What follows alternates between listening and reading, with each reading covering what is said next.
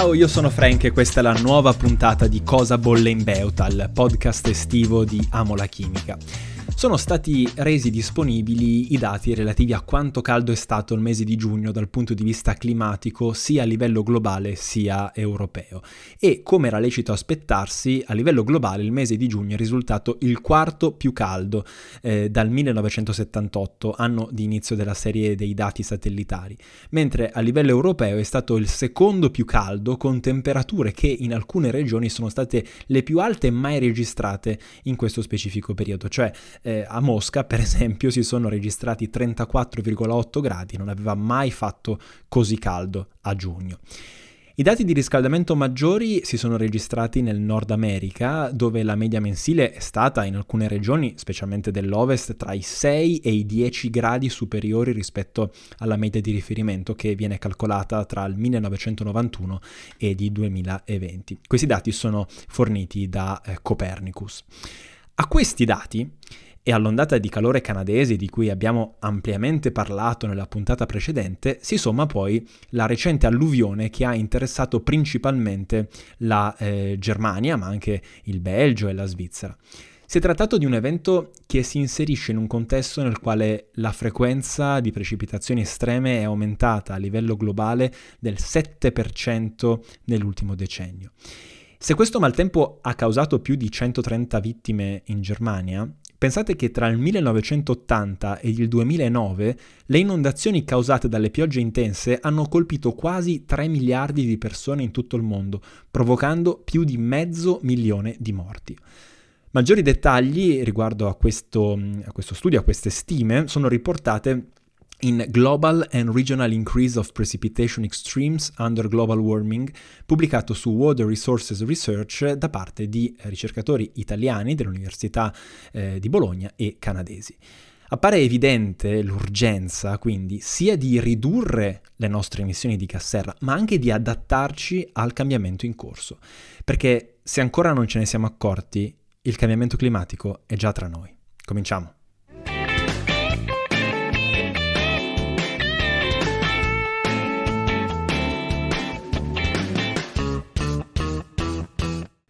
C'è qualcosa che mi affascina tutte le volte che cammino in una foresta e sono gli alberi.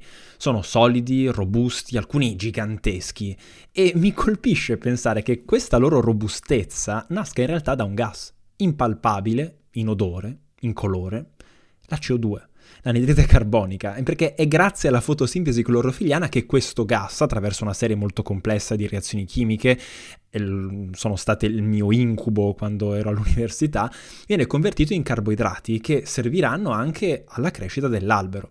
Gli alberi sono quindi un valido alleato per la cattura dell'anidride carbonica atmosferica, se non fosse che l'uomo ne stia in alcune aree del pianeta pregiudicando l'efficacia. E infatti ha suscitato un grandissimo clamore il recente articolo pubblicato su Nature la settimana scorsa dal titolo Amazonia as a Carbon Source Linked to Deforestation and Climate Change. Il titolo è già di per sé eloquente, cioè la foresta amazzonica che generalmente è un importante pozzo per la cattura della CO2 atmosferica, proprio grazie ai processi fotosintetici degli alberi, ha smesso di esserlo. Cioè il suo ruolo di eh, carbon sink, come viene definito in termini specialistici in inglese, è in lento declino, a causa principalmente di fattori come la deforestazione e il cambiamento climatico. In particolare, la foresta amazzonica, a causa di questi fattori, emette in atmosfera circa un miliardo netto di tonnellate di anidride carbonica. Per fare un confronto, si tratta di emissioni simili a quelle del Giappone all'anno, il quinto più importante emettitore di gas serra a livello mondiale. Beh, eh, che queste emissioni provengano da un luogo che invece dovrebbe catturarla, la CO2, anziché emetterla, lascia piuttosto interdetti. Lo studio è riuscito a misurare eh, attraverso quasi 600 voli aerei eh, anidride carbonica e monossido di carbonio in diverse aree della, dell'Amazzonia e, e, i ricercatori hanno osservato come nella parte sud-est dell'Amazzonia, a causa della deforestazione intensiva per le monoculture, principalmente soia, e degli incendi, emetta ora molta più CO2 di quanto la rimanente foresta sia poi in grado di assorbire. Ma il problema però non sembra finire qui perché perché gli alberi non hanno soltanto l'importante funzione di assorbire l'anidride carbonica, ma anche di rilasciare vapore e acqua attraverso il fenomeno chiamato evapotras- evapotraspirazione. Scusate. Meno alberi significa quindi meno piogge, quindi una maggiore vulnerabilità agli incendi legata a siccità e temperature più alte, che insieme possono portare ad una ulteriore riduzione della superficie arborea, in un loop che se non arrestato ci porterà inevitabilmente ad un punto di non ritorno, o tipping point, se lo vogliamo chiamare in inglese, superato il quale la sopravvivenza stessa della foresta amazzonica o quantomeno di alcune parti della foresta amazzonica potrebbe essere messa in discussione. E quali sono le soluzioni? Beh, Considerando il peso economico che l'esportazione di carne, soia e legname della foresta amazzonica ha per il Brasile, eh, alcuni paesi europei hanno proposto di boicottare proprio l'importazione di questi beni dal Brasile stesso, fino a quando non si adotteranno politiche più incisive per tutelare la foresta amazzonica. Credo che a tal proposito poi saranno anche decisive le elezioni politiche che ci saranno in Brasile eh, il prossimo anno. Un articolo del The Guardian eh, riporta anche un'intervista alla dottoressa Luciana Gatti, che è la prima autrice di questo studio, e vi riporto eh, qualche estratto di questa intervista che mh, mm, trovo veramente molto toccante queste, queste parole. E dice, immaginate se potessimo proibire gli incendi nell'Amazzonia. Potrebbe ritornare ad essere un importante pozzo naturale per la cattura di CO2. Purtroppo stiamo facendo l'opposto col risultato di accelerare il cambiamento climatico. Aggiunge anche, la cosa peggiore è che non usiamo la scienza per prendere delle decisioni. Le persone pensano che convertire più terra all'agricoltura significhi avere più produttività, ma esattamente l'opposto. Perdiamo produttività per via degli impatti negativi legati alla riduzione delle piogge. E per, pra- per parafrasare quest'ultima frase, l'economia brasiliana e l'agricoltura nella fattispecie ha bisogno di una foresta amazzonica sana, altrimenti collasseremo, lei e tutti noi. La riduzione delle emissioni di gas serra in atmosfera è sicuramente la prima politica da adottare per eh, cercare di centrare l'obiettivo di emissioni nette zero entro il 2050 o 2060 per la Cina. Tuttavia, oltre agli alberi, eh, anche l'uomo sta pensando a come intervenire per catturare la CO2 in quei processi che prendono il nome di carbon capture and storage, cioè cattura del carbonio e stoccaggio. L'anidride carbonica catturata, come vedremo poi più avanti in questa puntata, potrà poi essere o iniettata in giacimenti di metano esauriti oppure trasformata in qualche cos'altro. L'importanza di questi processi, le cosiddette emissioni negative per raggiungere gli obiettivi di, di Parigi, è determinante. Il problema è che si tratta per lo più di tecnologie ancora in fase sperimentale e ancora non applicate su larga scala, come invece dovrebbe essere fatto. Un articolo pubblicato sulla rivista Environmental Research Letters che si chiama Confronting Mitigation Deterrence in Low Carbon Scenarios è chiaro. Qualora la tecnologia di cattura di CO2 dall'atmosfera fallisse, le emissioni di gas serra dovrebbero ridursi ad una velocità doppia rispetto a quella prevista. Questo articolo mette in guardia circa il rischio di andare incontro ad un problema molto diffuso quando si parla di politiche ambientali e climatiche, e cioè, eh ma tanto ci pensa la tecnologia ma se la tecnologia fallisse? Per fare un esempio, se questa tecnica di cattura e stoccaggio di CO2 dovesse fallire, le emissioni globali entro il 2030 dovrebbero calare del 70% rispetto ai livelli attuali, contro un più ragionevole 30% qualora queste tecnologie effettivamente eh, funzionassero.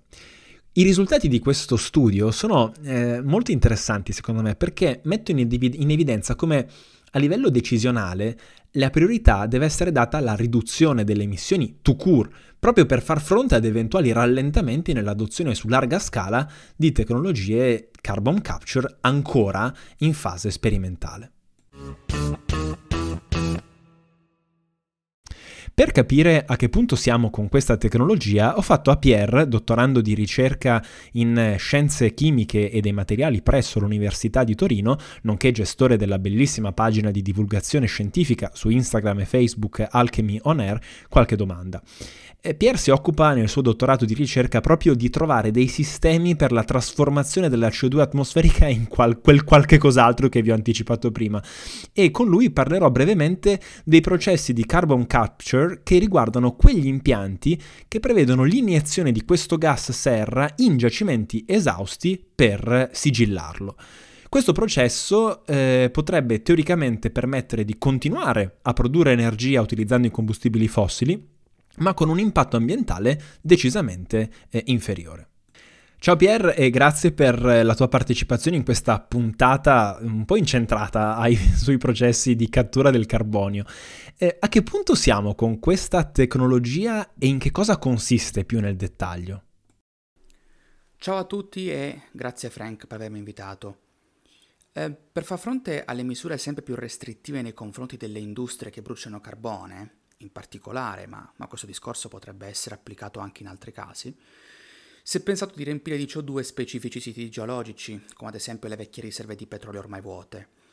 Ad oggi sicuramente il caso più eclatante è, anzi eh, sarà, visto che verrà terminata la costruzione a breve, la centrale di Asian, negli Emirati Arabi, che produrrà 2400 MW dal carbone bloccando la CO2 prodotta dalla combustione nel sottosuolo. Questo impianto sarà il secondo negli Emirati Arabi, dopo il già presente Abu Dhabi CCS Project, che sfrutta la CO2 prodotta dalla produzione di acciaio, per estrarre petrolio attraverso un processo chiamato Enhanced Oil Recovery, EOR abbreviato. Questo tipo di approccio utilizzerebbe CO2 supercritica che verrebbe usata per estrarre il petrolio. Circa la metà della CO2 verrebbe usata per l'estrazione, mentre la restante parte verrebbe intrappolata nel giacimento. Quindi, se vogliamo, possiamo considerare questo processo come un vero e proprio processo carbon capture.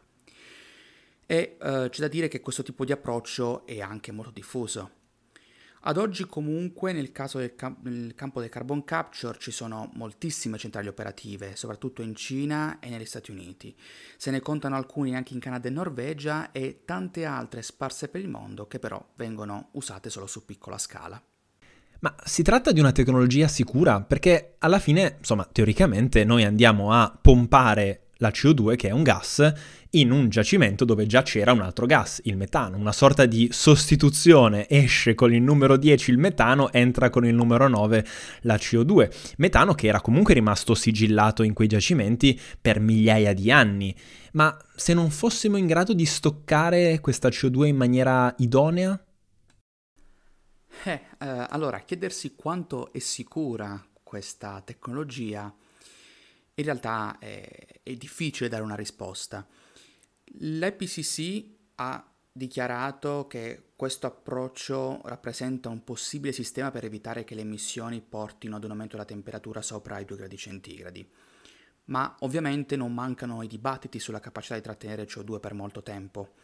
C'è infatti chi pensa che si potrebbe avere o un rilascio improvviso di CO2 in grado di causare anche diverse centinaia di morti, oppure un rilascio graduale nel tempo, non risolvendo il problema. Ehm, ma i rischi non sono solo geologici. Infatti ci sono molti dubbi in merito alle tecnologie usate. Alcune di queste sfruttano ammoniaca, solventi alcalini e, e così via. Eh, sono moltissimi i progetti commissionati e poi cancellati o rinviati, oppure avviati e a breve in phase out. Um, ad esempio, per il progetto del TCM di Mongstad, eh, di cui è stata avviata la costruzione nel 2009, completata nel 2012, questo non è stato approvato nel 2013 e il contratto è stato prima congelato per poi essere rinviato indefinitamente. Sembrerebbe proprio a causa di alcuni rischi legati um, all'impianto. Il progetto uh, dovrebbe però ripartire da quel che ho potuto leggere nel 2024 un altro caso invece è l'impianto algerino di Insalah, avviato nel 2004 e è stato poi sospeso nel 2011, in questo caso però a causa di alcuni rischi geologici. E infine c'è un impianto canadese che um, ha operato per oltre dieci anni e andrà in phase out nel 2024.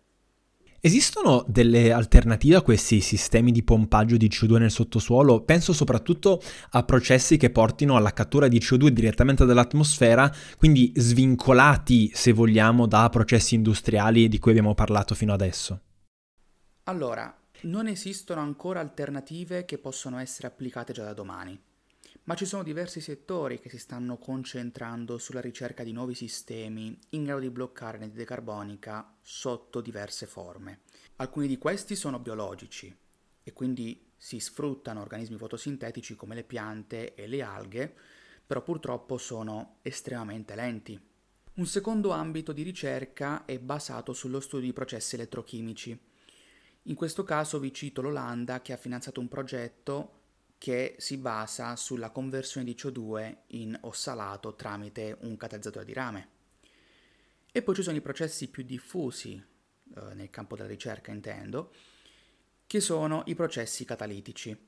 Ad oggi il processo più utilizzato è l'idrogenazione, ovvero l'addizione di atomi di idrogeno per trasformare le diverse molecole di CO2 in catene idrocarburiche. In questa maniera potremmo anche non abbandonare mai i motori a combustione interna, quindi i motori termici che ad oggi utilizziamo. Attualmente però si sta faticando, e dico, dico sul serio, perché eh, non riusciamo a trovare il giusto catalizzatore, ovvero un sistema in grado di trasformare la CO2 per reazione con l'idrogeno, perché generalmente questi sistemi sono poco efficienti oppure hanno tempi di vita brevi o convertono poco CO2, eh, talvolta sono poco selettivi, oppure richiedono alte temperature e pressioni. Ovviamente tutti questi punti devono essere perfezionati se si vorrà applicare questi sistemi già dai prossimi anni. Quindi come potete notare la ricerca è già in moto e credo che, che tutti quanti abbiano un desiderio, cioè quello di costruire dei mega aspiratori d'aria alimentati con fonti sostenibili in grado poi di recuperare la CO2 atmosferica, convertirla e immagazzinarla. C'è chi crede che è un'utopia, però chissà, magari non, non sarà proprio così. Eh, potrebbe essere un'utopia, ma in realtà necessitiamo che questa utopia diventi realtà. Grazie mille Pier. E con questa intervista siamo arrivati alla fine dei nostri 20 minuti insieme. Ho voluto dedicare l'intera puntata al tema della CO2, quindi per coerenza mi permetto di segnalarvi un articolo e un libro in chiusura. Purtroppo non ho il tempo eh, di parlarne più approfonditamente. L'articolo è stato pubblicato sul Sole 24 ore, lo trovate sul sito internet del Sole e fa eh, riferimento al nuovo impianto che Eni ha intenzione di costruire costruire al largo di Ravenna, sfruttando proprio tecnologie carbon capture.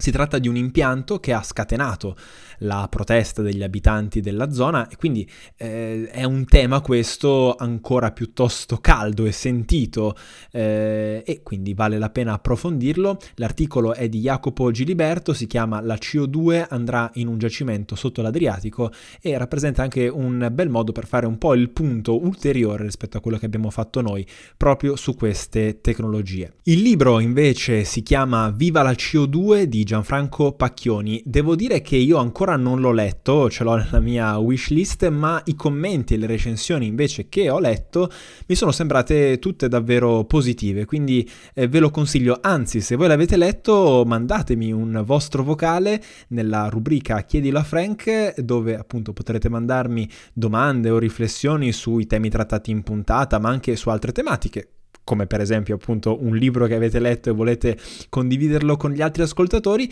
per farlo eh, sezione chiedilo a Frank sul sito amolachimica.it.